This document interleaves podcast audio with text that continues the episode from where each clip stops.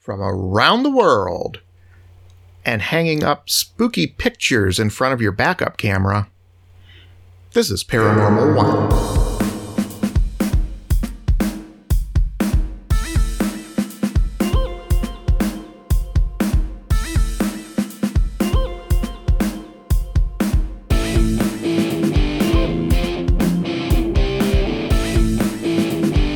Better late than never, or, well, you can be the judge of that.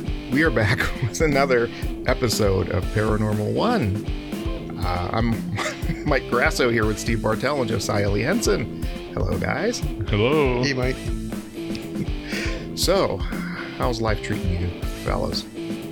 Not too bad. How about Now, you? You know what? okay, I was- that's a dumb question. Um, it's it, it's one of the. It, th- this is one of those moments it seems where where life is slapping you around a little bit just to sort of see how much you're going to take. I can definitely relate to that. Yes. yeah, yeah. So that's what I say. Yeah, that, that, that was a really rotten question. But uh, hey, we're a little bit late, but we're back. So there's a good thing.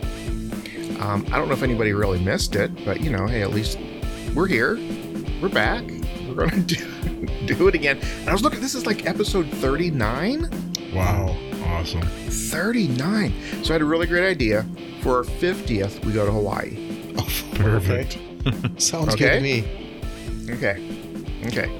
Uh, we, we really need to get that uh, OnlyFans thing rocking then. uh, we, we make a couple bucks, but uh, yeah, yeah, if we could make that happen, that'd be that'd be wonderful. So goals, it's all about you got to set goals. Yep. Okay. So five zero from Hawaii, and Josiah, you kind of know your way around there, don't you? yes, sir. Yeah. So what what was it that took you there at one point, or you've you been there Um, several times? Yeah. So I I was dating a girl that actually uh, was going to school at HPU, uh, and at that point in time, I worked remotely. So I worked for a hmm. company called Accenture, so I could work anywhere in the country as long as I was on Chicago time. So, you know, I, I went over there several times, and I think I spent a total of fifty days, like fifty-one days or something like that, over there. And then she would come Wow. over here, and you know, vice versa. But uh, it was really nice going over there because I, I had free room and board, of course, with her. Um, Okay. the only thing was that that was a little sucky was when I was actually on work time, I was like 4 I was getting up super super early, and then you'd have to go to bed early. But um, a lot of So what time was Chicago work hours there? um, so Chicago, I'd have to be online at eight. Uh, so then I'd have to get up in Honolulu at four, and then when the time change came, it would it would change as well. So they don't have daylight savings time, but when Chicago did, it would even Oh. it would be even worse. Wow. So, but but you're like four o'clock a.m. I'm taking it right. Yes, sir. Yeah, that would in be like the next day, though. Was it like the, another day off? I mean, No, it- no, there's no, not. no. There's more than four hours time between Chicago and Hawaii, No, right? Just four hours. No, No? yeah, I believe it's four hours. Yeah, and then when daylight savings time comes in, it's five. I think that's how it worked. I don't remember exactly, but something to that tune. So it'd be one hour ahead of Pacific time, Yeah. essentially. Or behind Pacific time. Just- okay, blowing my mind. I thought it was further away than that for some reason. I think maybe I'm thinking Australia. Yeah, I think they're Maybe like a that's what was in my head. a whole day ahead. Yeah, there's your other day. I don't know. It just seems like it should be more than four hours. Yeah, there's some there's some cool um, paranormal stuff over there as well, and maybe we could get into that on another topic or another day. But they've got some interesting stuff. There we go. Fiftieth episode. Yeah, there we go. If if we can't go to Hawaii, we'll bring Hawaii to us. Perfect. There we go. Okay, and you know we're going to forget to do that. so uh, Guaranteed. listen for episode 53 with Tales of Paranormal Hawaii. oh yeah, yeah, that, that's such a such a cool place. I, I guess you know everywhere everywhere's pretty cool if you look hard enough. Yeah. Uh, but I think Hawaii is probably a lot easier than some other ones to Yeah. find the coolness in that. Uh, so, uh, you guys have an event coming up, right? Yep. Um, we have Lorado Taft coming up. Um, we're working in conjunction with uh, them and their management to do a paranormal tour. Um, they're shooting for about 40 people. Uh, So far, I think 20 has signed up. And uh, Okay. the whole idea is Lorado Taft is this um, historic campus outside of Oregon, Illinois. Just it's technically Oregon, but just a little bit outside. And uh, it was an artist colony back in the 19 uh, early 1900s.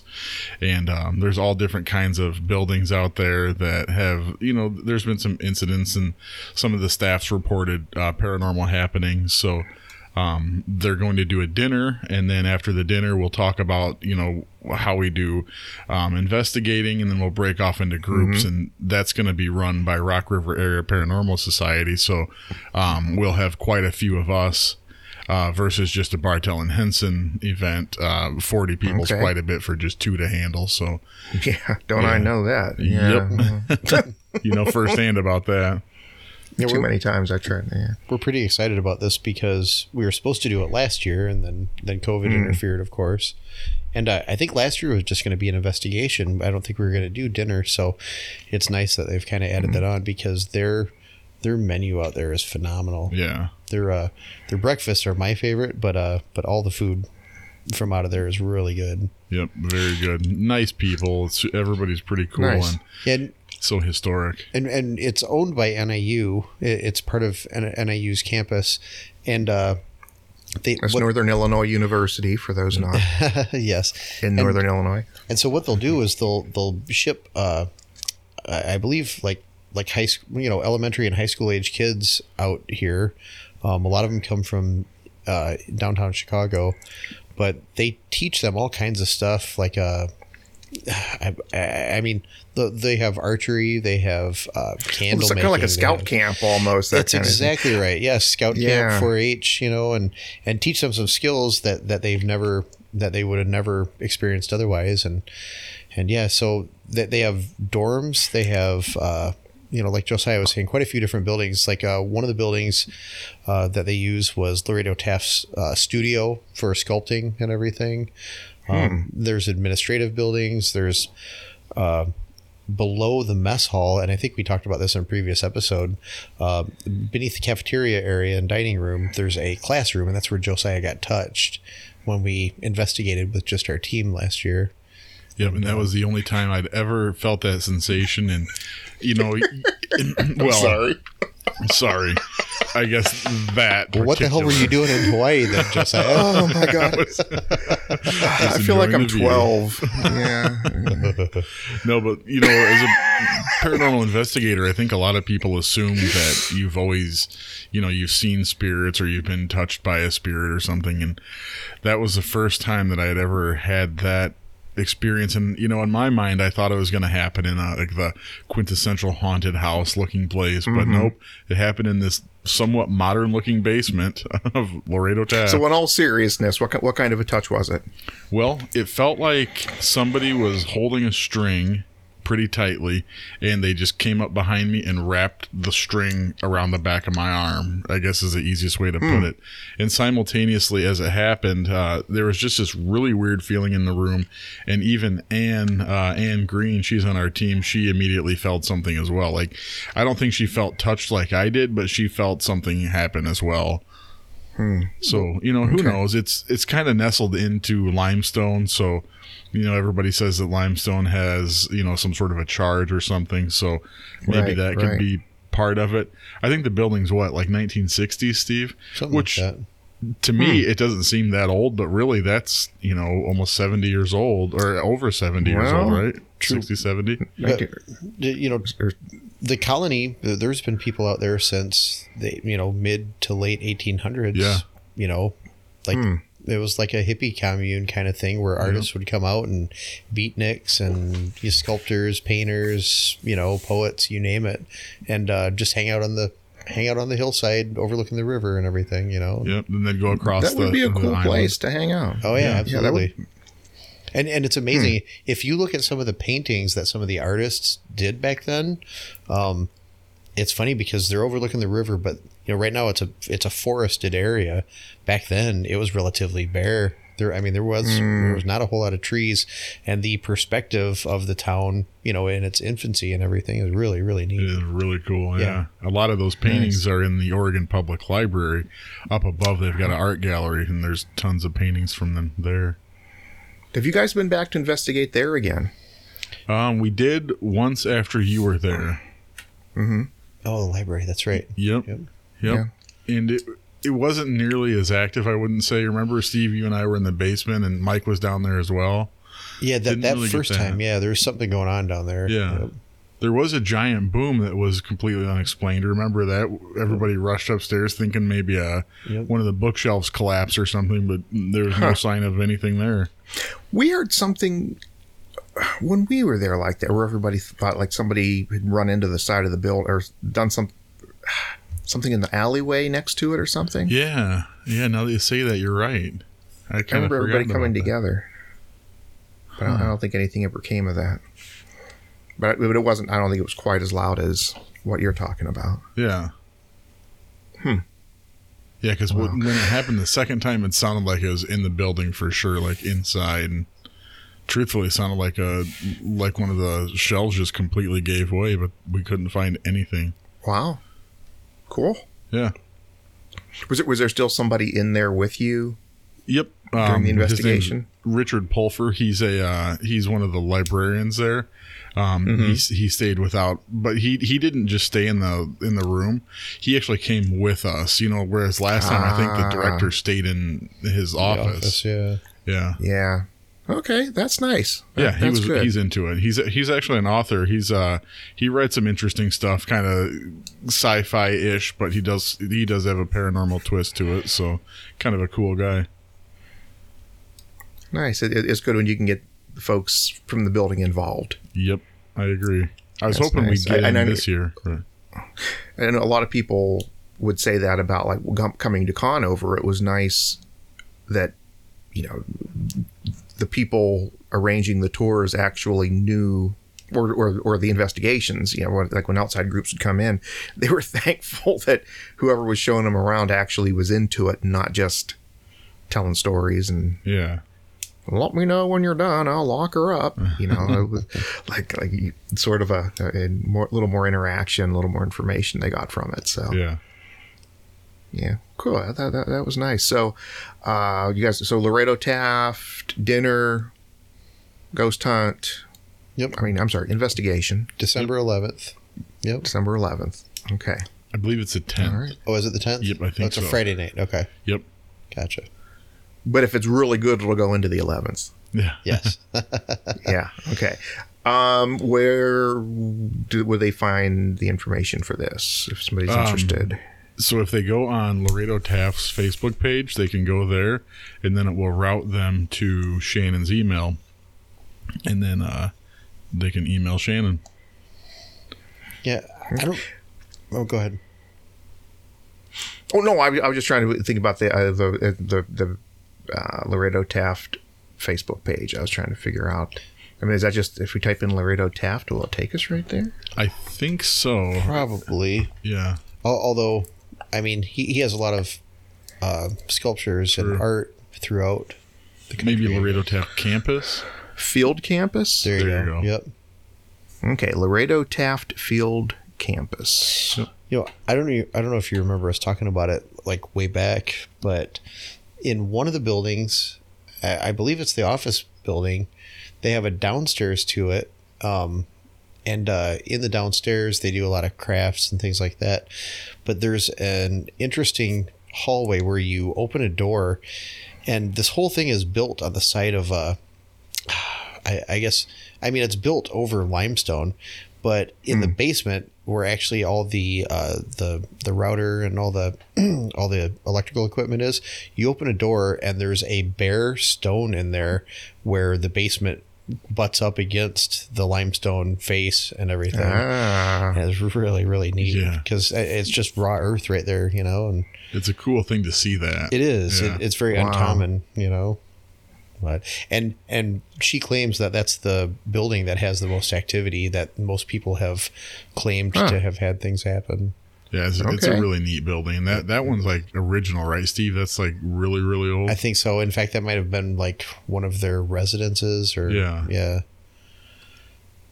But um, we'll, we'll- we'll take a lot of pictures this time. I don't think we took hardly any pictures on I our don't last think one. So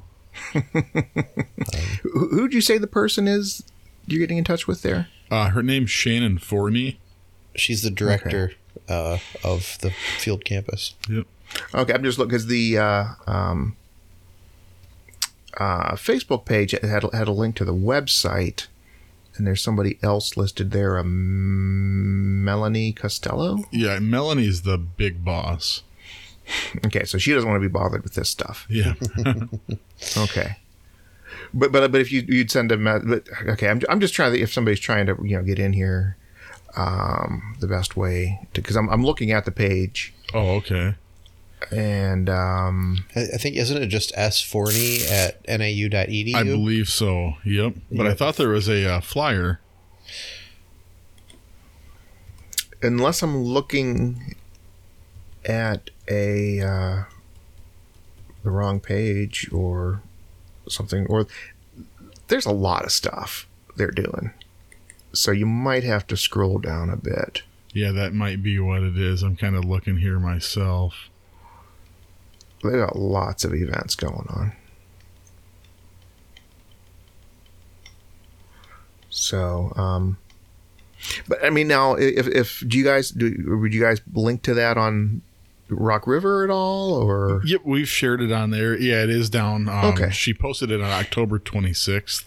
oh geez okay Yeah, and it's an it's added as an event. So I'm assuming if you go to the page, you can click on events or upcoming events, and it should be there as well. Could we sh- share it on Paranormal One uh, Facebook page as well? And then uh, Bartel and Henson, I think we did there. okay. So just keep scrolling, you will find it. but there's also Homeschool Ninja Warriors 101. Are you guys going to be involved with that at all? Potentially. Cool. Cool. Take lots of pictures from that. Yeah, definitely. I want to see the pictures. Oh, there it is. This one. Okay, now I'm like, oh yeah, this paranormal investigation and dinner. Cool. And All uh, that one of the sta- they show the statue, which is uh, the pallbearer, Yeah. the pallbearers. were uh, I I don't remember if we discussed it on our podcast. I think we did, but I don't remember hearing about it. What? Please tell me if there's I a story. I'd love to hear. so Lorado Taft uh, himself ha- had students or apprentices and everything, and so they were tasked with uh, with doing the sculpture where each person was going to do their own likeness carrying this this casket, and uh, I believe they somehow ended up. So after it was all said and done, it, it was discovered that they stole a an existing like casting of this and just made it you know and and and tried to take credit for it or whatever yeah, And then they put their faces on. yes Yeah, yes it's called the Seven. So they changed Muses. the seven muses that's right that's right yes but uh, they changed it. it, it's a it's a really cool looking sculpture though And the the thing that's really funny about it is um, Taft hated it. He hated the fact that they did that, and to make matters worse, they put it right in the path of where he would have to go to his private area for sculpting. So like he had to walk by this as a constant reminder. And uh, according to Shannon, he was so angry. Number one, the fact that they it was a thievery, but number two, um, the fact that they brought some sort of morose death to that area. That area was supposed to be like lively and you know signifying um, you know like growth and all that. But yet here this there's this massive statue of these creepy looking people carrying a coffin. Like he's like, what the hell? That story aside, I think that would be an awesome place to sit kids around and tell them ghost stories. yeah, Yeah, absolutely actually do, do you remember when my kids were there when Yep. we were there with dan never forget that. Yeah, my daughter was standing at the very front of the uh, statue, and there's like a little recess there in, in the front, and uh, she was growling, but the the little uh, the way it was shaped and everything somehow amplified and like intensified the growling, and I, I I I think the initial thought was like, holy shit, is something just about to burst out of the woods at us? Yeah, You know? we Dan and I truthfully we both agreed we thought it was a bear. Like she was going and we're like, oh my god Why was she growling? I don't. She's just Well, messing just around mess with you know? us, yeah. But I don't think she even realized the amplification factor of it. And then once she realized Sure that it was not. like freaking us out, then she really started getting into it. Oh And I was yeah, like, she "Damn." enjoyed that. Yeah, that's a really cool sculpture. Yeah. e- even if it's stolen. Yeah. Because because all you have to do is to tell a kid, you know, there's really a body in there. That's really where Lorado Taft is buried. Right. You go, "Ah, ah," and then you know, it- it's just all fun and games from there. Yep. Well, I think, like I've I hit think my goal for the day. I've made a little child cry. Shana did mention that there's rumor and highly unlikely, but there is rumor that there is an actual human being in that coffin. But you know, Unlikely, but not impossible, right? Well, I don't remember that. Okay. Yeah, she was saying that the the reason she said that is because they call it the seven muses, and they don't ever show the seventh person. Mm-hmm. Mm-hmm. Gotcha. Okay, Yeah. I wondered about that. I saw, I saw the, there's six pallbearers. So, we're, oh, is there somebody in the? I guess there's nobody in the front. That's where the growls come from. Yeah, Okay, cool. yep. Well, and, okay, that that click was on purpose. I was trying to find. Josiah's sister. I was trying to find the picture of because we took a bunch of pictures that day, and I know I have a picture of her standing by that statue, but I just can't find it at the moment. So. I want the video Oh for no, I did find it. it. I did find it. Here, I'll send it to. uh I'll send it to our chat. This makes for good listening right here. Let's see if we can always edit out the dead space. Yeah, because you know I'll do that, right? that is pretty cool. That's awesome. Now, was she standing there like that as she was That's growling, or was she how facing was into doing it? Yep. And it's hard to tell, but where her back is, it's fairly concave there. Um, you can't really see it in the picture. You can see it from the from the other picture. You can you can see it. yeah. So yeah, yeah. Huh. And she's just standing there. So it's probably back from above her because the casket's like above her head too. Yep. So it's probably coming off of that. It's like perfect, perfect thing. Very cool. Okay, and what's really disturbing is when I pull up that photo in the chat, all the other pictures from the chat are in thumbnails underneath it. Can't imagine Oh. what pictures those would be. There's some doozies. Okay. well, Josiah, Yes, sir. as as we have discussed, you are on probation this week Awesome. for that awful, awful heinous act you talked to us about on the Halloween show. So so terrible. You know, sometimes you find out something about a person, and it just it crushes you. Make, makes you change the way you see them forever.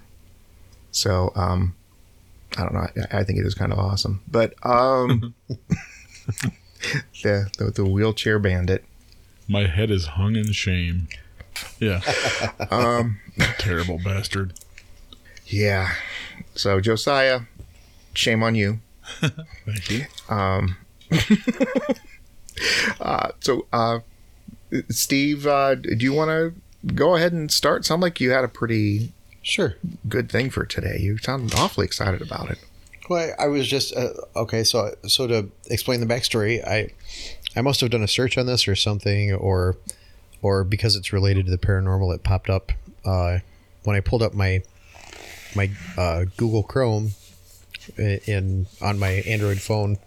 You know, it always recommends article, or it has articles listed related to search topics and things like that. So, anyways, this one came up, and it was about the Estes method, and uh, the article is entitled "How the groundbreaking the groundbreaking SB7 Spirit Box Experiment is Changing Paranormal Investigation." I was reading through it; it was just a fascinating article. Um, some tidbits that I never knew about it.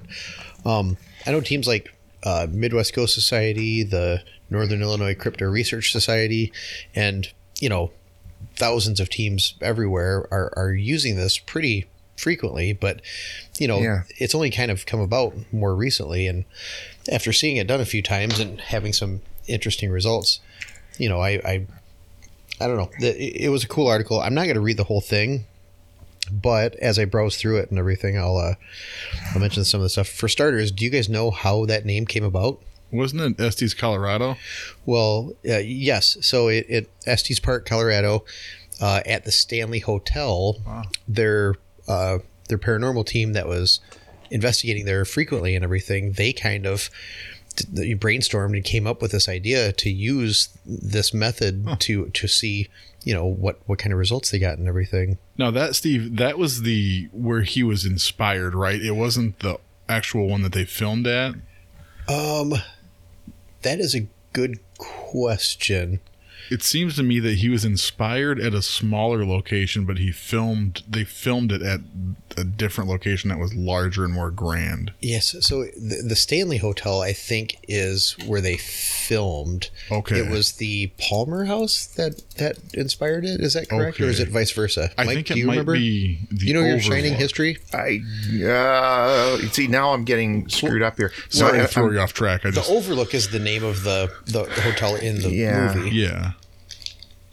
Timberline Lodge, where the exterior shots were filmed. okay Okay. The King's novel is based on the famous Stanley Hotel in Colorado, okay but the exterior shots are Oregon's Timberline Lodge. Okay. gotcha No Palmer House.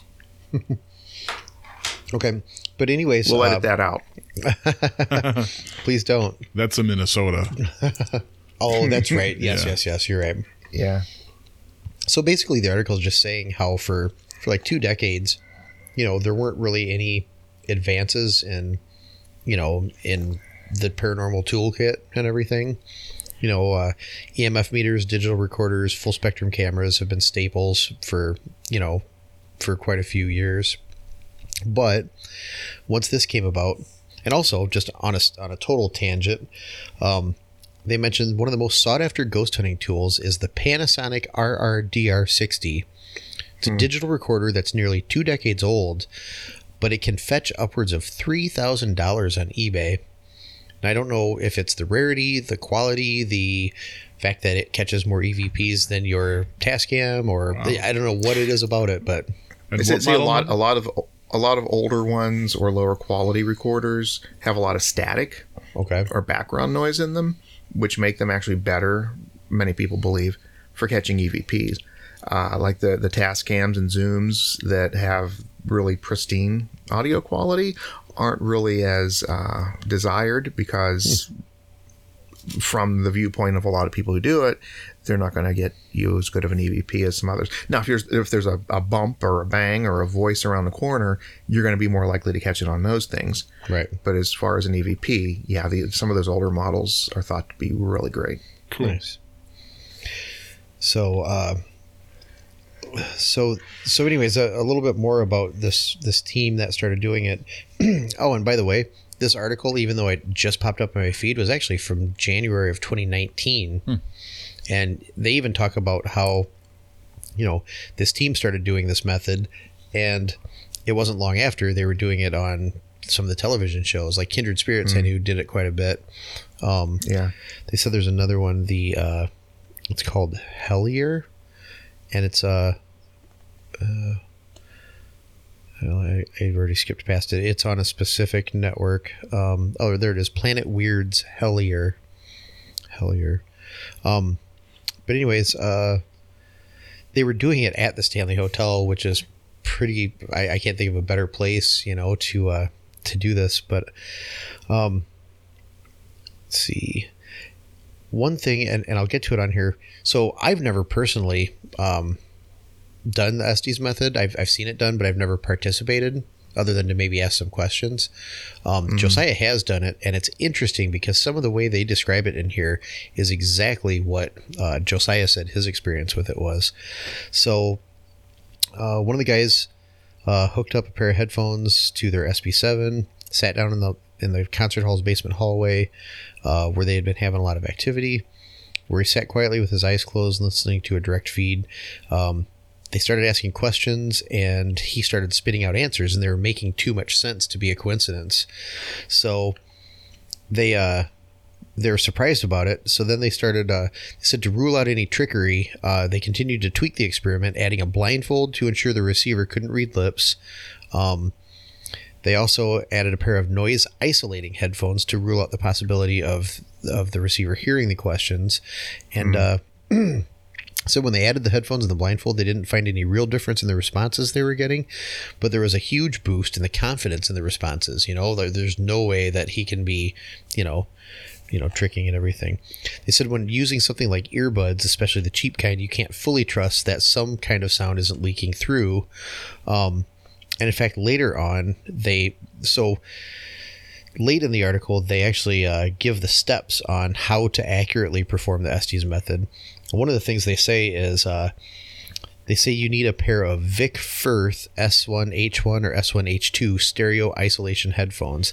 They said Okay, so now those are going to cost what twelve hundred dollars? I'm sure they're not The cheap. specific one you need, But they literally say these are vastly important. If you aren't using these headphones or an equivalent, throw out all of your evidence because uh, they were made for studio drummers and they block external noise up to 25 decibels. So th- it completely rules out unintentionally hearing the operator's question, you know, and everything. yeah, but but also when when when you get ching, ching, ching, ching, ching, ching, ching in your ears, full blast, That's going to cover up, you're not hearing much anyway. right? That's Yeah. th- that's why the first time with the guy's eyes closed and you know whatever, you know, cheap Yeah. headphones on, it still worked. Looks like about 80, 89 bucks. Okay, that's not terrible. okay. So, um, a couple of the things. Uh, let's see. Um, the reason they started doing this, I'm trying to find where in the article they talk about it, but uh, um, so how is the Estes method actually working? The sensory deprivation methods, coupled with a form of nearly white noise, are a throwback to the heyday of PSI research, being uh, performed in places like Duke University. Um, so they're saying that the answers received through the Estes method are psychically induced. Um, and that was psi, not psi. but uh, it says while the conscious mind is busy listening to sweeping radio channels, the receiver is lulled into a sort of a trance, which is noted by the back and forth rocking motion performed by most receivers, and they begin to hear words and phrases that aren't really in the feed, in turn becoming a channel for psychically related messages. This might not be impressive if the receiver could actually hear or see the questions being asked, but with the sensory deprivation elements in place, it only makes the case for channeling stronger. In fact, it appears that the Estes method works even better when the receiver is already psychically inclined. Now, that verbiage right there, Josiah's been nodding his head this whole time. He said when he did it. I, I mean, do you want to explain your your experience with it and what you said to me about it? Yeah, so the way I felt it, it, it seriously felt like I was in a different planet. I felt like I was in this darkness that I was just sort of hovering above myself, and it it really did feel trance like. I guess that's a perfect way to put it. Um, where I, I had really no bearing on where I was. Um, and all it, it- everything just sort of came to a point where I was just focusing on what I was hearing and uh, it was kind of ironic hearing Steve explain that because he's right. That's that's pretty much exactly how I felt. So, um, I for anybody who's willing to give it a try, I highly recommend it. It's something that's new in the field, obviously around 2019 or so, but um, I'd recommend giving it a try. At first, it feels a little foreign, but just do it. It's it's really exciting. Yeah. the- Yeah, I did it when I was with uh, at, at Post Post Town, Okay. and it was like really like getting a. I was like I could feel myself getting into the routine and the rhythm of it, and Yep. like I think I was even moving moving my fingers along with a pop pop pop pop pop pop pop pop pop pop. pop. Yeah, it was just uh, yeah, you could really almost get yeah a trance. So, so because and you it- you feel because you guys have both done this, I, I'm sorry, I didn't mean to interrupt you. I, I would just to your point that you were saying, I since you've both done this, um, there's a little bit more of a description to it about uh, about maybe how to hone you know your experience doing that and everything. I, I do want to mention that when they're talking about this uh, early in the article, they say they say that the uh, if they isolated the noise from an SB7 spirit box, um, it uh, it dev- okay it's a description of an SB7 spirit box a device that forces sweeping radio signals into chunks of randomized noise which many ghost hunters believe can be manipulated by spirits to send messages and fed it into a person making the person it, the receiver. That's why they kept using the verbiage they kept referring to the receiver. The receiver is the person because once you've got that in your head you know some groups play over a speaker what's going on in the SB7 just so you can hear the person talking but you can also hear what they're hearing. Some people only the receiver can hear it. So that makes them truly the receiver you know say they blurt out whatever words they're hearing and everything. But uh, um, so so how's it working? Yeah, I, I talked about the psychic. It says while the conscious mind is busy, yeah, listening to the sweeping radio signals. Um, the big that's the big question: Are the spirits manipulating or broadcasting radio signals, which is always a contentious point with the SB7, or is it something more due to the listener, who seems to quite easily fall into a meditative trance-like state? At this point, you can't discard either. Uh, we do have experiments we're working through.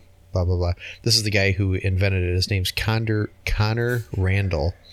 He also says, I think it's quite possible that the method is simply a barrier breaker to being able to perceive the voices of spirits that are trying to communicate via our minds.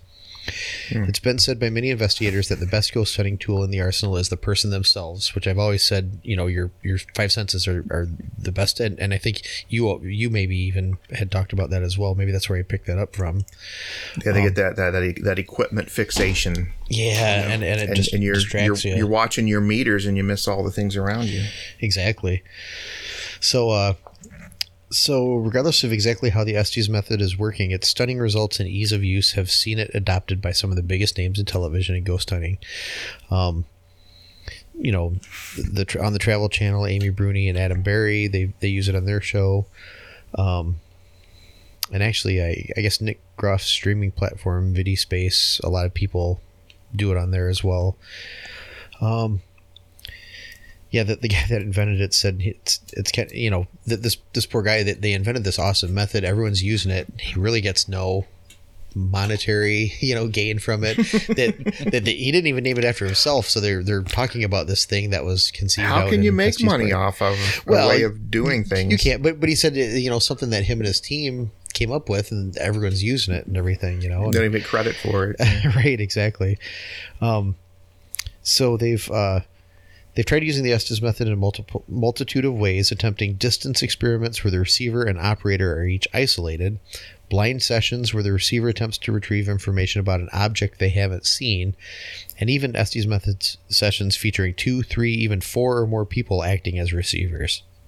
Um, so that they're they're really experimenting, and he actually teases that they had uh, other things in the works that were going to actually be, you know, really, really mind blowing with it. Um, This was in 2019. yes, so it's probably harder. It came out, or maybe we're, still, waiting. waiting. The wide adoption of the Estes method denotes a sea change in paranormal research, where actual parapsycho- parapsychological methods are being introduced into the amateur field, a place where blinking gadgets and repurposed home improvement tools have been the rage for 20 years. We could certainly chalk it up to the recent resurgence of spirituality within the paranormal community.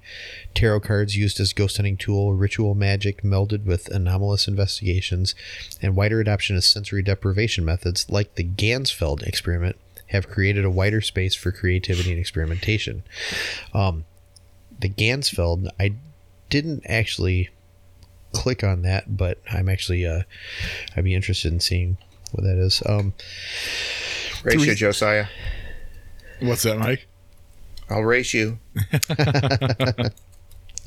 So they're talking about how you know now that it's being used on shows, more and more people are going to try it. You know, we even discussed in past episodes. Uh, I think when uh, the cryptos Illinois Northern Illinois Crypto Research Society was here, they actually did a version of this where the person asking the question was in the train hallway. The person listening to the SB7 as the receiver was in the museum, and they were radioing in the questions over the radio, as opposed to standing in the room and asking the questions right next to the person. Um, and if you remember, I I think one of them asked, "How many fingers am I holding up?" The receiver immediately said two, Yeah. and we we had to radio we had we said okay hang on a second. How many fingers were you holding up? Because he couldn't hear the response. We could hear the response because we were in the museum. That the person asking the questions couldn't hear the responses. So he said i had two fingers up. So that was kind of interesting. Okay, Gan- Ganzfeld. yes what is it? Here, um, you will uh, like a person is put like in a sensory deprivation area. They cut ping pong balls in half and put them over their eyes, and then there's a red light shining on you as you lay in a comfortable chair, and uh, you also wear headphones with white or, or, or pink noise going through it. And you sit in there for half an hour. It's like a sensory deprivation thing. And during this time, there is a sender. You're the receiver. There's a sender in another location sending signals out to you. And as the receiver, you just sort of speak whatever comes into your mind, and then there, you look to see if there's any correlation by those So- things. Are they verbally sending signals or are they just sending Mentally. them? No, no, mentally, Mentally, mentally. okay. But in Um, a I'm totally just different looking- room. Yeah, yeah, right, right. In the judging procedure, the receiver is taken out of the Ganzfeld state and given a set of possible targets from which they select one which most resembles the images they witnessed. Um, most commonly, there are three decoys along with the target, giving an expected rate of 25% by chance over several dozens of trials. So I guess it must be like like that opening scene in Ghostbusters. Where Oh, they like yeah. have a card with the squiggly lines, or And he's shocking him. yeah, yes, Um, that was awesome. A little bit different take on it, but you know the, the idea of hey, you're looking at these, and then at the end it's like, oh, okay, I've been sending you the squiggly lines for 30 minutes, and then you set like the squiggly lines and three other things. Say, which one was it? So it's kind kind of like an ESP type experiment, you know? Yeah, that's You're- what they said. It you're was very- projecting, you know. It's a cool. pseudo-scientific technique. Wikipedia loves pseudoscientific. Oh yeah. I do like that there's different things coming out. I know I'd expressed this to Steve. I don't know if I ever talked to you about this, Mike, but there are times when you get a group in, or if you're doing a tour and all that, and it, it's just completely dead. I like to have something else in the arsenal that you can kind of bring out hmm. and say, "All right, we've tried the equipment. Let's let's give this a try." And it's kind of cool that there's a few things like that now. You know, I after reading Yeah. this article and, and seeing some of the stuff, I, I'm very anxious to give it a try myself. Yeah. I want to I want to be a receiver and, and try it out. That'd be cool. But uh, so as, as continuing through the article, how to accurately perform the Estes method. Um, you know, the very first step, you need a willing receiver and a willing operator. You know, in other words, someone to perform the method and someone to ask questions. Um, says you need a good blindfold, obviously. Um, although This really, is, and do you need a safe word too, or well, it seems like it's going to a dark place here. I don't know what's going on. They say this. Uh, Okay. There's a certain type of mask affectionately referred to as an eye bra, and they show the guy uh, in the picture with it on, and it literally does look like you know two cups over his eyes. You know, Uh, what, like a gimp suit. so uh, Um, so after all these things, so uh, actually about the Vic Firth uh, headset, um, says uh, general rule of EVP playback applies here as well. Beware of sound canceling headphones. These types of headphones work by playing a tone that deafens the ears to outside sounds.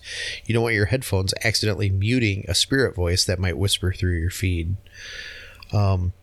Okay, so so so you want headphones that block sound out but don't electronically cancel it out. Correct. Would that exactly. be Yep. what we're doing? Okay. So it's like my, my earbuds have that uh, on that that feature on there, which could potentially block. according to this is a no no.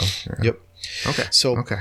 So the receiver. This is an interesting little write up here. It says uh, the receiver should make themselves as comfortable as possible. Place their blindfold on. Fasten it tight enough to block all light. Um. Da, da, da, da. Once the receiver is comfortable and ready, the SB7 should be set to scan at the loudest possible volume, ideally at a rate of 200 millisecond, but not less than 100. So I believe that's one of the fastest hmm. settings. Or, or no, the higher the number is the slower setting. I know the 11s can go to 50, which is fast. That's Okay. how long it stays on one particular setting. I don't know about this, not what the SB7s can do, but Okay. So it says Yeah. be mindful that the forward or reverse options only refer to the direction of the scan uh, as it climbs or descends through stations. It's not rewinding or playing any stations backwards if you're using the re- reverse setting. Um, the guy that invented it prefers to sweep forward on AM stations at the fastest sweep rate, but this is also up to personal preference. The noise will probably stun the receiver at first, which is good. If it doesn't, the SB7 is probably not loud enough. They pointed out that it's that it's not important for the receiver to try and discern what voices might be supernatural versus the radio, the way some investigators might with a traditional spirit box setup. Simply say anything that you hear clearly. You'll recognize commercial blips and music, they say. The important part is just saying anything and everything that's coherent. Make sure you're comfortable, they stress. Find a good chair, a rocking chair if you can. Even in the abandoned old asylums and other typical haunts, it's important to be sitting somewhere comfortable so that you can focus. Um, at this point, the operator should begin asking questions directed not at the receiver, but the entity or entities in the room. If all goes well, you should start to receive pointed responses. If you're trying the receiver role for the first time, I suggest just getting used to it. If you're not familiar with the box, it can be a very irritating noise to blast at your ears for very long.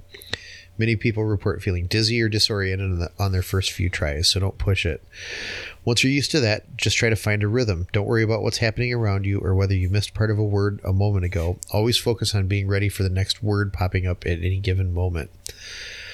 Um, say everything you hear, no matter how weird it might seem at first, and let it go without thinking about it too much.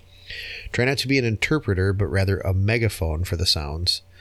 Um, he says, when I'm doing the Estes method and I'm the receiver, I'll even say portions of words, syllables, or occasionally complete a word if what I hear is very close. For example, if I hear banan, I'll just say banana. It's hmm. also very important not to think and ponder on what you're hearing because then you might miss the next thing. You hear it, you say it immediately. It sounds intense, but once you drop the mindset of editing and just report what you hear, you'll find you might get in the effortless zone rather quickly. Hmm. So just just some tips for for doing it. You Yeah. know, I'm in the boat of I've never done it before, so that would be I would have to think about some of those things going into it. You know, Yeah. I mean, And it's kind of nice to be armed with that because I, I was, I think, kind of finding myself thinking maybe I should edit this, but it sounds like the guy's just saying say whatever, even if it's partial. yep, Yeah. yep, absolutely. And I know you were saying that you could hear. You could almost pick out a specific song as it came around Yeah. the sweep every single time, you know, Yeah. and stuff like that. But you know, if if that song or or if a DJ or you know, just yeah, say what you hear because you don't know what might be, you know, It just gets you into that habit, though, that, that routine of doing it automatic. right. Every time the ball comes, just swing. Ball comes, just swing. Yeah. Whether it's a good ball or run, you just you're swinging. Exactly, and Yeah. the the article keeps going on and on. Um, but uh, that's that's pretty much the uh, the important stuff. I, I, I like it that, that it gives um, suggestions for the settings to use Yes. because I think people kind of just fall into whatever personal preference they want because nobody ever really says do this because of that or these settings because of those. I always would do FM at the lowest or the fastest speed because my thinking was um, FM picks up a lot less interference than an AM signal will Okay. for, to, to me, the AM sounded too random. Because I, I always thought that the, the idea, again, this was me, was to just have the white noise, not the radio. Yeah. And, So, and so that's why I put put would put on FM, deactivate the antenna. You'd have a fairly consistent stream the whole time through, and anything that did break through then would be more likely, and, and according to my thinking, to be a spirit voice. plus you. Thank you. The- Gotta get the sneeze out. Another thing about AM is there's a lot more talk radio on AM, so you're going to get a lot more voices and words, you know, Mm-hmm. as opposed to FM, which is uh, should, is supposed to be more music and everything. But but again, if if you're going for that rhythm, the the the, the words, the spontaneous stuff coming out, and I'm snapping my fingers as I'm saying this, like what's that noise? Um, to, for for to come at it from that way, that makes more sense. And I mean, it's sort of like in the line of a Ouija board, a pendulum. Sure. Uh, uh, uh, the the the uh, what the heck, rods. dowsing rods, all those types of things. It's about channeling through the person, communicating with the person, and not really about the device itself. The device is just a tool. Right. A hammer doesn't build a house, you know. A, a person using that hammer does.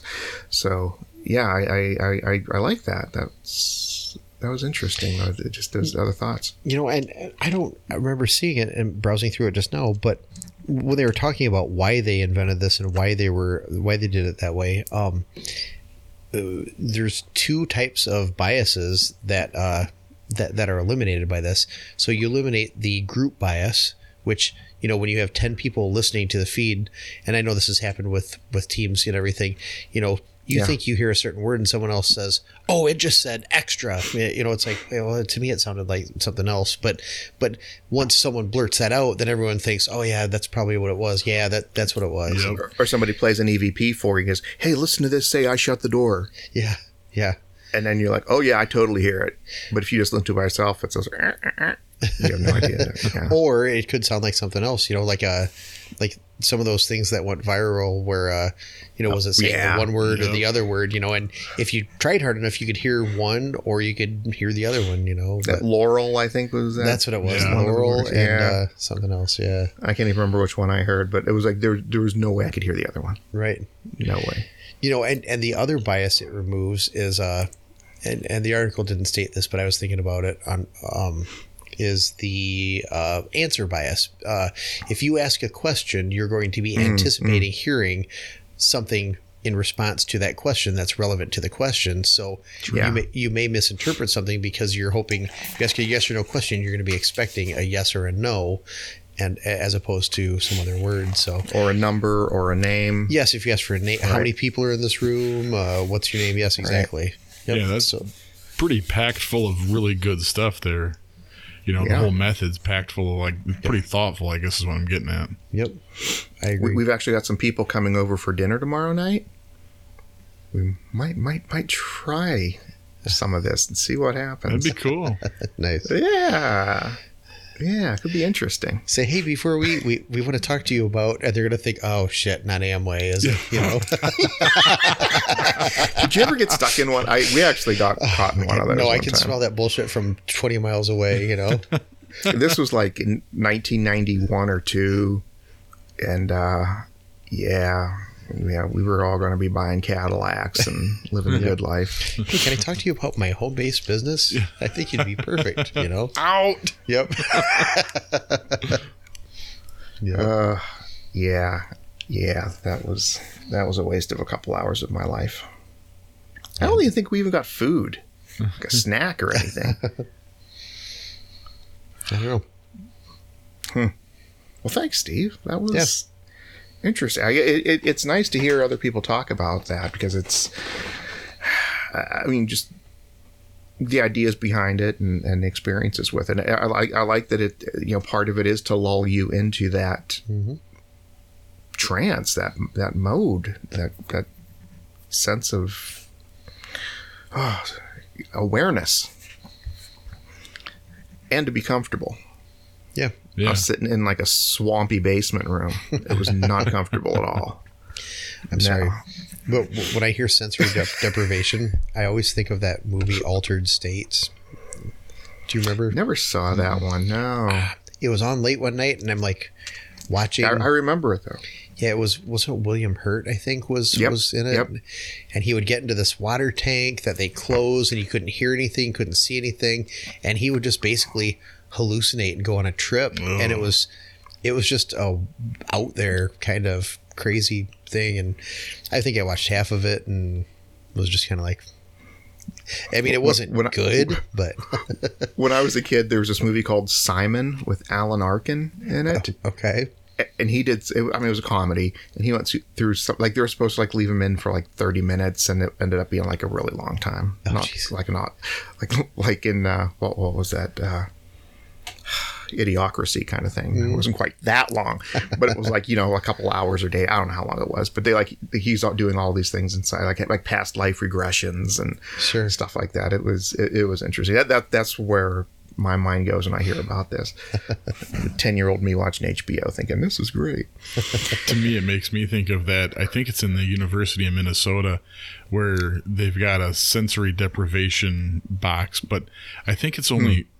Well, it's definitely sight and audio, but they say that once you're in there, most people can't last more than five minutes because it's so quiet that you start to hear your Oh, own yeah. blood flow. Yeah, Wow. it's like it's like all like foam in this Yes. room, and yeah, Yes. And like most people can't last very long. So I think the longest is like 45 minutes or something like that, but hmm. completely dark, completely quiet.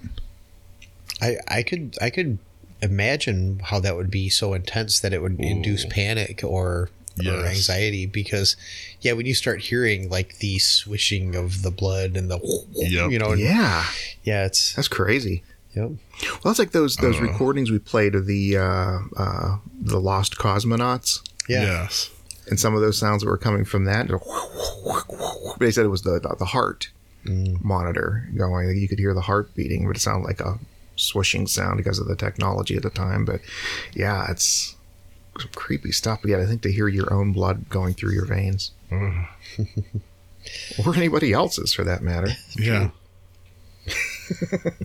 all i know is i want to slap on some head headphones and, and a blindfold and try this this weekend That'd be great. Well, we do have some. They're noise isolating headphones. We did buy because remember I wanted to do that experiment where you put those on in a blindfold and you have a some sort of a device that would snap a shutter on a camera. oh yeah Yeah, so we did Huh. buy those. nice Um, so yeah, we could use those. They're probably not as good as the Vic farts or whatever, but we could try. Uh, so you got the blindfolds, the headphones, and a ball gag. Yeah, well, yeah. Okay. bring out the gimp Okay. gimp's asleep Yep. wake him up oh my gosh All right. Well, now that the gimp has come up twice, are we ready to to move? I have no gimps in in my uh, topic here tonight, unfortunately. Uh, but they're they're well, that's not even a plus. I was gonna say, but there are dead cats. I'm like, wait, that's not a good thing. um. So I, I, I found it here again. I, I I'm rearranging my my uh, my room, as you probably can't tell by looking here. But I found like two more uh, boxes of books in the basement. Actually, Sherry found them, and I carried them upstairs. And this, this, but come keep coming back to this one again. This old haunted houses book when I got when I was like you know nine, ten years old, and it's it's it's it's been well read. This was no library thing. This was all me reading this thing. it's, it's the the binding is just about ready to, to fall apart. But uh, one of the topics in here, and, and it and it again, this is one of the ones that scared the hell out of me as a kid was the Bell Witch, the Oh, witch that yeah. is really a ghost. Did we ever talk about this? I don't know if we did, but that I, I listened to that on an audiobook and one of the most terrifying audiobooks I've ever heard in my life. The, Now- the narrator was really into it. Really? Yeah. Okay, I, I gotta I gotta get the info on that from you. Um, but uh, it's it, it's getting a lot of play lately, and, and especially a few years ago, there have been a couple movies kind of loosely based on it. Uh, there was the one with uh, now his name's escaping me. Thank you, Donald yeah, Donald Sutherland. Sutherland, um, which, which which kind of put a a, a bit of a twist on it, but possibly not a whole big twist as we'll as we'll see here. Uh, the, the the thing I, as I was reading about this, I, I I think that's one of the things that's really interesting is the mix between, um, we'll say documented facts and folklore, and it's really a, a, a cool blend of these things. And uh, to me, I mean, unless I'm going to like maybe investigate a place, um, if there's good folklore about a place, that's good enough for me. You know, whether anything happened there, there, there, there was this book about you know all these in, uh, uh, inaccuracies in history. Um, and one of the things people were debating about was Paul Revere, and uh, the title of this book was called "I Love Paul Revere, Whether He Rode or Not."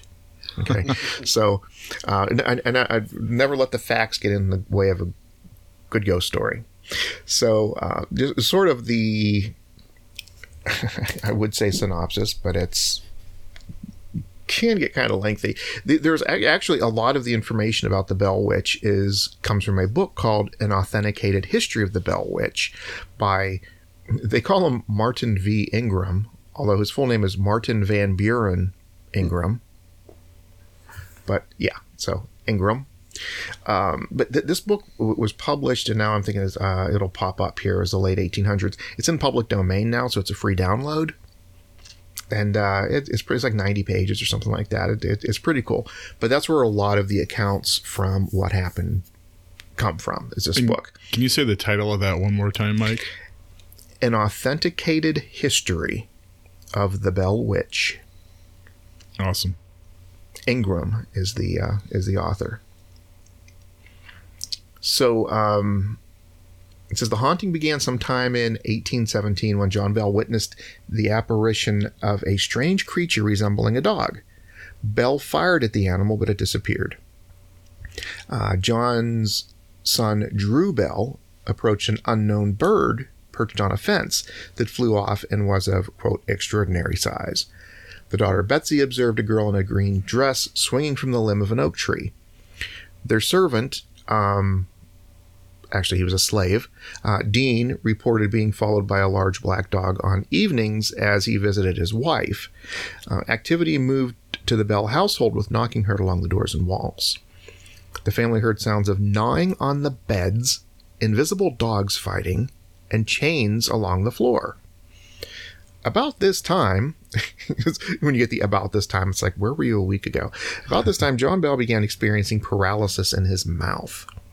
Uh, the phenomenon grew in intensity as sheets were pulled from beds while the children slept. So, actually, my I, my aunt that happened to her when she was sleeping at my grandmother's house after my grandmother died. Yeah. She had the sheets pulled off of her bed. Yikes! That that is one of my biggest fears. You're you're so vulnerable at that point.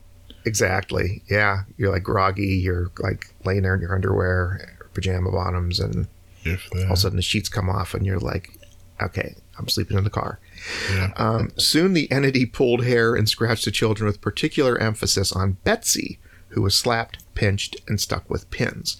Uh, the Bells turned to a family friend, James Johnson, for help. After retiring for the evening at the Bells' home, Johnson was, awor- was awakened. Johnston was awakened that night by the same phenomena. That morning, he told John Bell it was a spirit, quote, spirit just like in the Bible. Soon, word of the haunting spread with, with tra- some traveling great distance to see the witch. The apparition began to speak out loud and was asked, Who are you and what do you want? And the voice answered feebly, I am a spirit. I was once very happy, but have been disturbed. The spirit offered diverse explanations of why it had appeared, tying its origin to the disturbance of a Native American burial mound located on the property, and sent Drew Bell and Bennett, Bennett Porter on an unproductive search for buried treasure. Uh, it, it's not like this witch ghost really like to have fun with people. The entity was well acquainted with biblical texts and appeared to enjoy religious arguments.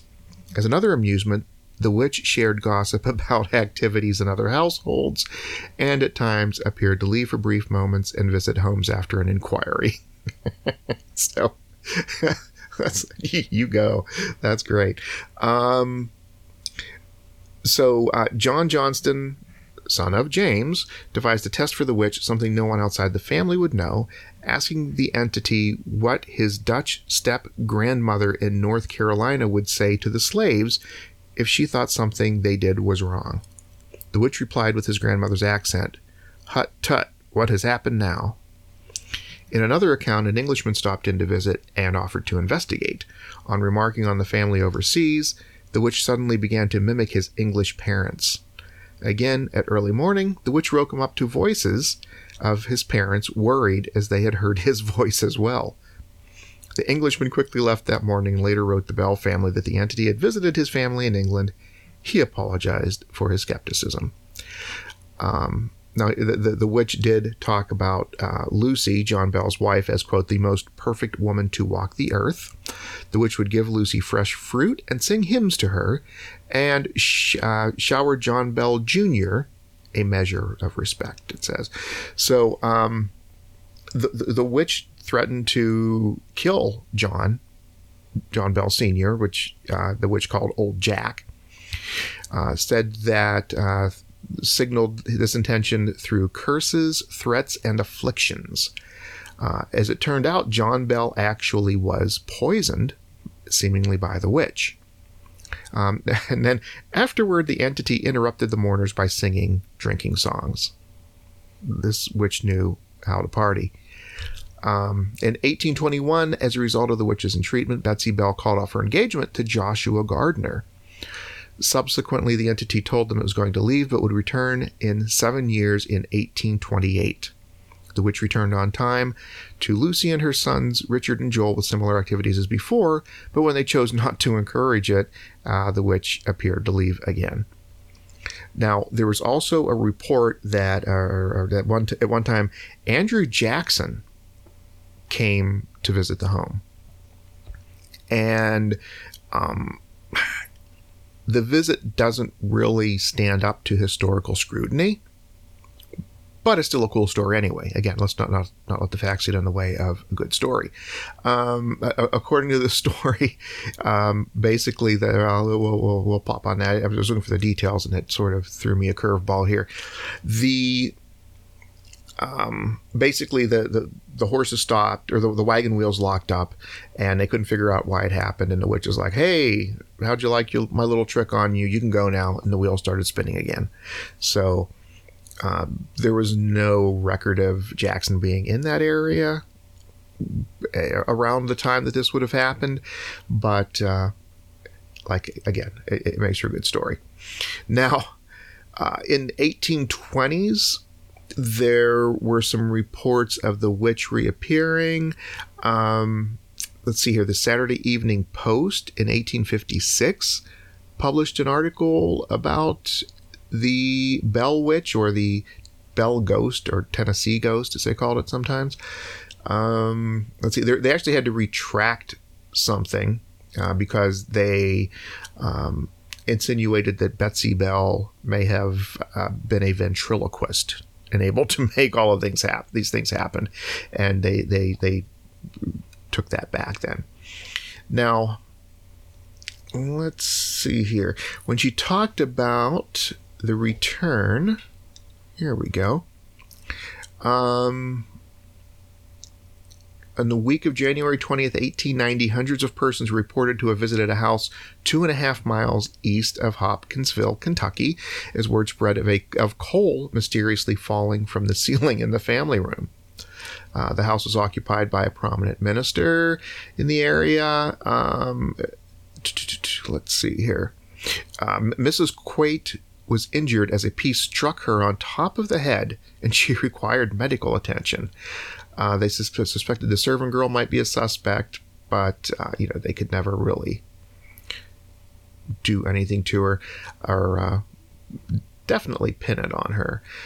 Oh, let's see here. We got the the witch. Here we go. Moving into the 20th century. Um, there was a prophecy that by May of 1903 that the witch could return on the centennial of the Bell family arriving in Tennessee. Uh, that really didn't happen. Uh, where are we here? There's another book that was published. Uh, oh, here we go. 1937. There were reports of quirky events. Lewis Garrison, owner of a farm that included the Bell Witch Cave, which really had nothing to do with the original haunting, but in the 20th century it kind of started becoming a thing. Uh, so they were uh, the owner owner of the farm that included the cave heard unexplained noises coming from inside. Bell descendants described the sound of something rubbing against a house. A paper-like object flew out of the door and re-entered through the side door, and faint music heard from a piano. Uh, these were different things, not all coming from the cave. A, gr- um, a group of the local Epworth League were reported to have attended a wiener roast on a rock quarry near the Bell Witch Cave in 1937. The group were joking about the legend when they said they saw the figure of a woman sitting on the top of a cliff, uh, on, on the top of the cliff over the cave, causing many to flee. According to the newspaper, a minister in the group later claimed to have investigated and discovered it was moonlight on a rock. The second report concluded with a weather report that the moon was barely noticeable on that night, so unlikely it was the moonlight on the rock. Um, Jim Brooks published in 2015 that his mother was in attendance at the roast and relates that the minister caught up with the youth on the road to town after discovering no explanation for the figure. Uh, okay, one more thing here. We had some. Here we go so uh, Okay, here's here's Josiah. Here's here's you getting touched again. 2 more. Uh, in 1977, uh, there were five soldiers from nearby Fort Campbell at the Bell Witch Cave. One of the soldiers was sitting on a rock and expressed skepticism of the legend when something invisible grabbed him around the chest. So, not quite like getting hit in the back with a wheelchair, but it's pretty good. um, finally, um, oh, oh, okay, actually, two more. Sorry. Just the hits keep on coming here. Um, in 1986, staff writer David Jared for the Tennessean and photographer Bill Watson, the latter also a member of the National Speleological Society. I think I nailed it. Were given permission to sleep in the cave overnight. So this is like a cave guy. Okay, this guy's like what do they call them? Cave Spelunker. Spelunker, yeah. spelunkers. Okay, I was thinking like cave hounds or something like that. That, that's I- why when you said the soci- society's name, it, it was Yeah. the sp- spiel, whatever. Yeah, I, I, I, I like though. I, I like cave hounds. I like that way I don't know better. why. okay, Du- dudes were cave hounds. it's gonna be the name Uh, of my while- fantasy football team next year. The cave hounds. Yes. Um, while in the first cave room, they heard a noise from the deep from deeper in the cave. Jared estimated at 30 yards. Subsequently, an unwavering groan. Groan. Hello, it's Elmer Fudd.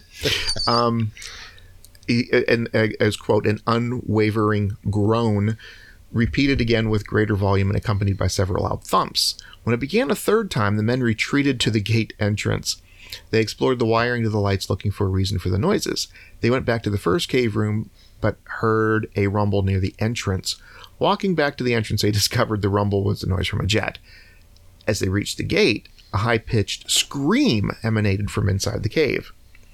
The journalists left and did not spend the night. Now, what I like about that is that these are guys that know caves, or at least the one.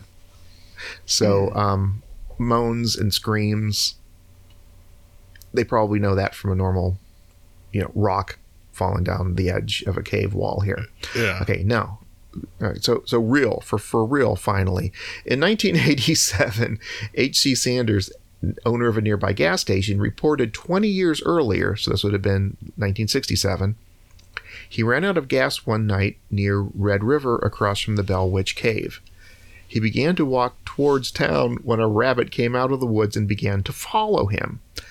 Sanders walked faster because you know how these wild rabbits are.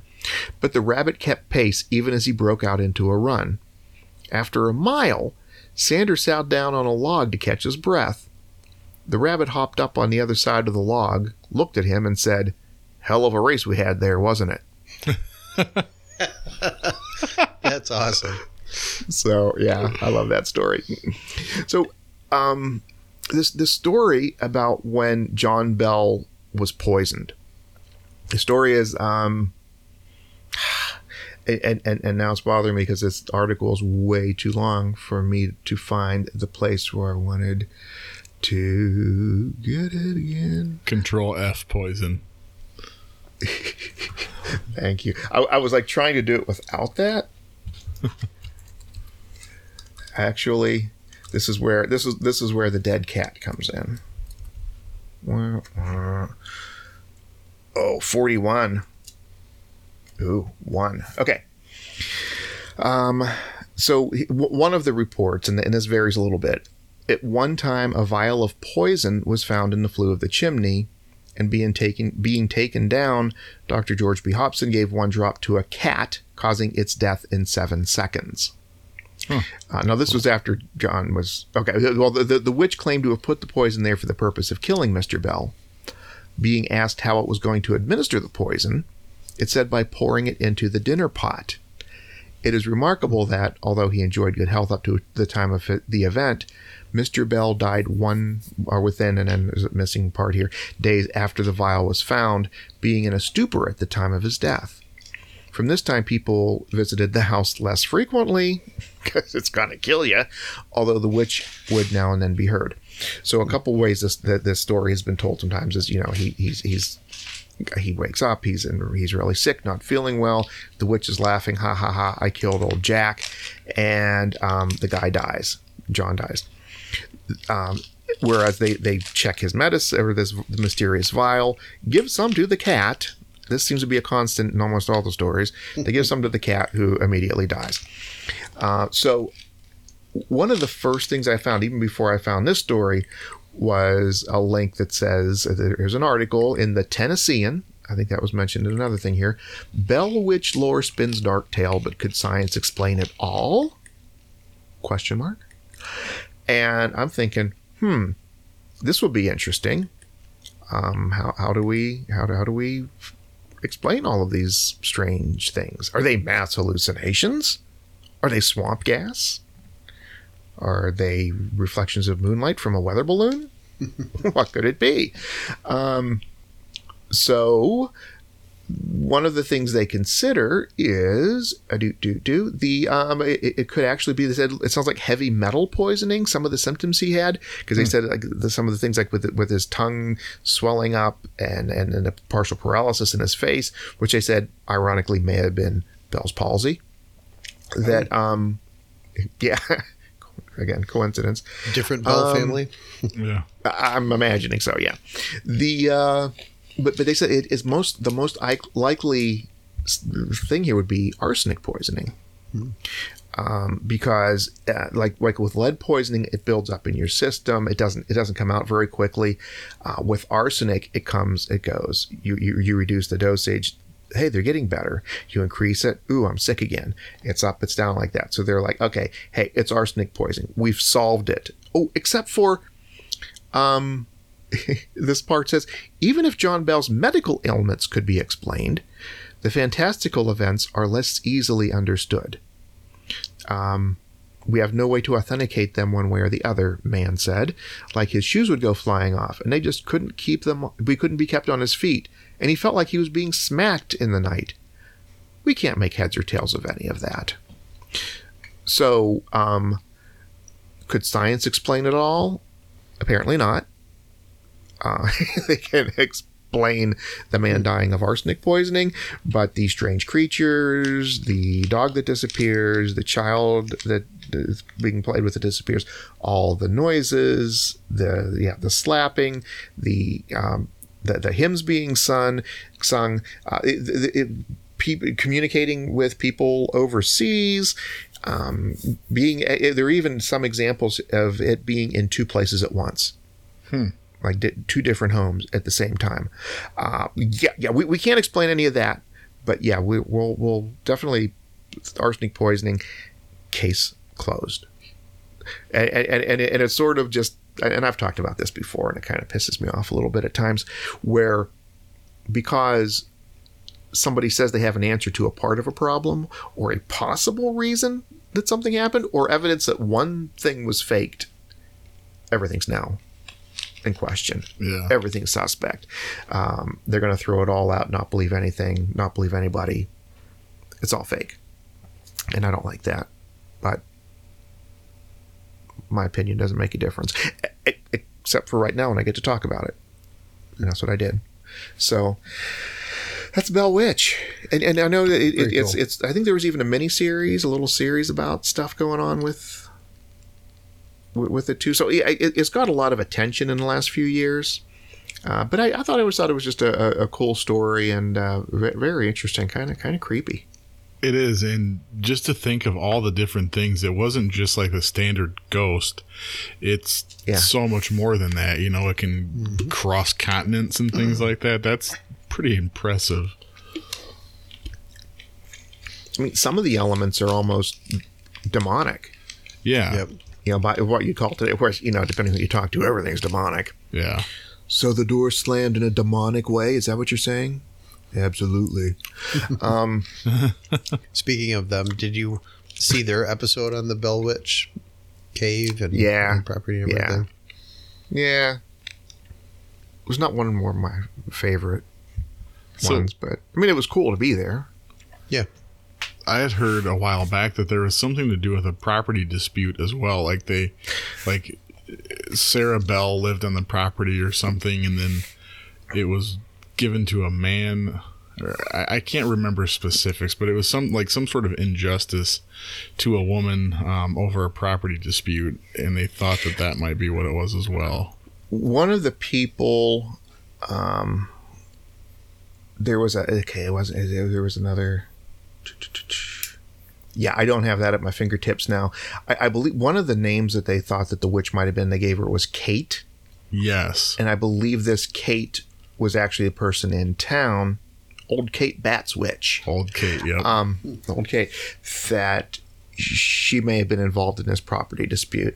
So, yeah, I, I, I did remember seeing that. Um, there's also an idea too that the, the this arsenic poisoning that was actually something that because arsenic was like everywhere then. It was you used like especially like rat poison and stuff like that.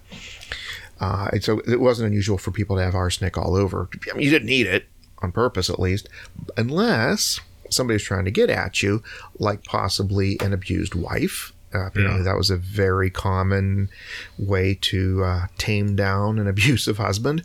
Or slaves would poison the, uh, the their their masters so John Bell did own slaves. Although I, I think it's interesting, it's through most of this. Whoops! I just go ahead and punch that.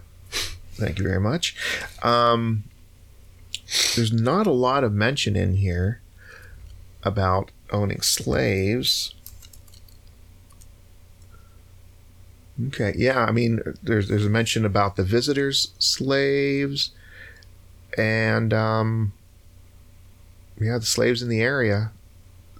So, yeah, not, uh, but yeah, they were slave owners. So I guess it's it, you know you're not supposed to tell the people you anymore that people used to be slave owners, but yeah, they were. So um, that could have been some uh, uh, foul play on their part.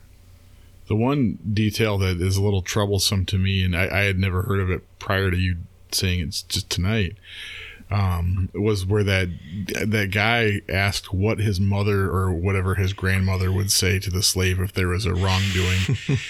like that is so specific, and if in fact that did come out in her accent, how do you explain that? Right, right. uh, Or, or the, the parents of the guy, the, the, the, the parents lived in, in England. Yeah.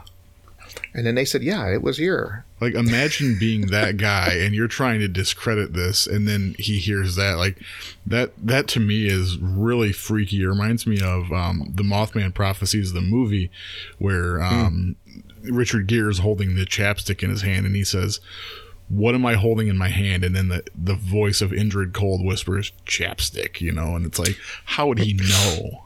Mm-hmm. Yeah, it, it, you know, and, and for this thing, again, it, it may be a lot of the folklore. The stories have taken over. Yeah. It, it's more fiction than fact at this point. It, it's it's been 200 years at this Yeah. point. So, you know, a lot can happen to the quote unquote facts in 200 years. But that's a heck of a fun story. Yeah, for I mean, sure. except for, you know, the people dying and the cat. I'm the cat. yeah. yeah, but t- like that's like the first thing to do. This might be poison. Let's give it to the cat. Gosh, it really is a fun story. It's it's it's one of those that's always stuck with me ever since I heard it. And like I said, I don't know what the title is on Audible, but it was an audio book, and if you get the chance, I definitely listen to it. It's really creepy. Cool. Yeah, I'll have to take maybe try get one of those uh th- those those trials. Yeah, Here you go. Haven't haven't done that in a while. After about five or ten years, you got to be able to get a second one right, the free month. I hope so. Yeah, that was, that was cool. Thanks for sharing, Yeah, Mike. thank you. Yeah, cool. Awesome yeah, like I said, it was something that I I've been. It, it's always kind of been in the back of my mind since I read that as a kid, and and it's like I've never really been satisfied with anything I've seen about it. My whole life. I mean, a- after that, after reading about it in the book, it's like okay, this is pretty good. Everything else is kind of just doing it an injustice. Yeah, But uh, if, if anybody's interested in uh, the, the Wikipedia write up of it, there's a, a lot more detailed um, accounts of, of what was going on there. So it, it's pretty cool. A lot, you know, of course, the great thing about that is it gives you links to original sources. So that's always fun to look at. Like you said, Steve, about doing some research and, uh, or is that maybe before we started recording? I think that was. Yeah. Talk about writing a book. Uh, yeah, the, the the original sources are always nice to be able to find, especially when you can just click and get a link, and you don't have to go to the library yourself and hunt them down. So that's always helpful. Nice. But so there we go, Bell Witch. Go witches. So, ah, well, so Josiah, um, next episode you will officially be off probation. Great. Okay, okay, just watch your step. oh, I will. Okay, see that you do. I always like saying that for some reason. See that you do. Yeah. Oh, I certainly will. Uh, so you guys, uh, you, you've got your. Is it the tenth or eleventh now? I can't remember which date it is. Tenth. December tenth. Yes, sirree. At Lorado Taft. And uh, yeah, that link is on Paranormal One, Rock River, River Area Paranormal Society pages, and also um, the Lorado Taft. What was it called again? Uh, Lorado Taft Field Campus. Field Campus, Lorado Taft Field Campus. So, uh, dinner and a ghost hunt. Mm-hmm. What more could a person want? Don't answer that. Um, but that's for fifty bucks. That's all you get. Um, so okay, guys. Uh, anything else going on, or are we ready to beat feet? I think it's pretty boring in our neck of the woods. okay. Uh, hey, at, at least we got this much done, so that's a good thing. Yeah, this was a great episode tonight. Yeah. Yeah, well, it would have been even better had you not ruined it for us, but you know. we'll, Hashtag, we'll look forward to whatever we have next time. hashtag WTF. Well, because you were bad and couldn't I know. give us anything. But hey, by the time the next one is recorded, all will be forgiven. Thank and you. and you just have to do like twice. I think you did that though the last time. You you missed one, and then came back and just like really nailed it. Not that Just you don't cranked every it out time, of the park. Yeah, you you. What was it? You blew us away. Blew everyone right away. blew us away. oh, okay. I think that's a good time to stop. Ne- next week, Josiah will not holster his guns. I'd be like Yosemite Sam. Back off. Okay, wa- wa- was everybody intimidated by those uh, mud flaps? Was that the was that the point? Oh yeah, my grandpa raised got on his trailer. Does he? Okay. Generation raised in fear. Yeah. Yosemite Sam's telling you to back off. Good deal. All right. So uh let's see. We already went over a couple of the Facebook things. If you want to reach out to us, uh, you can find us at well, you obviously you know how to listen to us. Um, contacting. There we go. At paranormal. Wait, what is it, Josiah? Para One Contact. Uh, for, at, I, I just I don't know. I'm just losing it here. Um, my brain's getting ahead of my mouth. Para One Contact at gmail.com.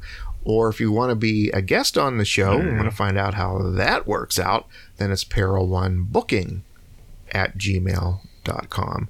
Uh, also, the uh, Bartell and Henson Paranormal Facebook page and Rock River Area Paranormal Society Facebook page and conoverghosts.com website page. So that's that. Uh, anything else, guys? Or are we good to roll out of here? I think I think that's it. I guess that pause says it all. Okay. well, thanks again, guys. This was fun. yes, very Glad fun. Thank you. finally, finally got ourselves together to do this. Um, yeah, so uh, everybody, thanks again for listening.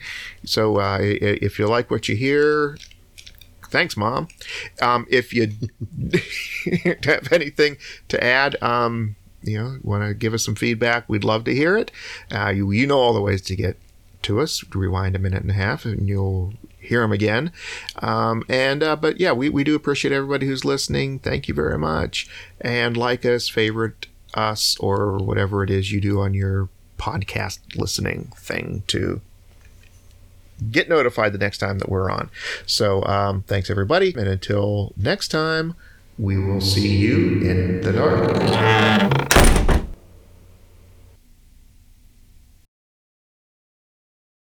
Ready for clappage? Yes, sir. All right. Three, two, one.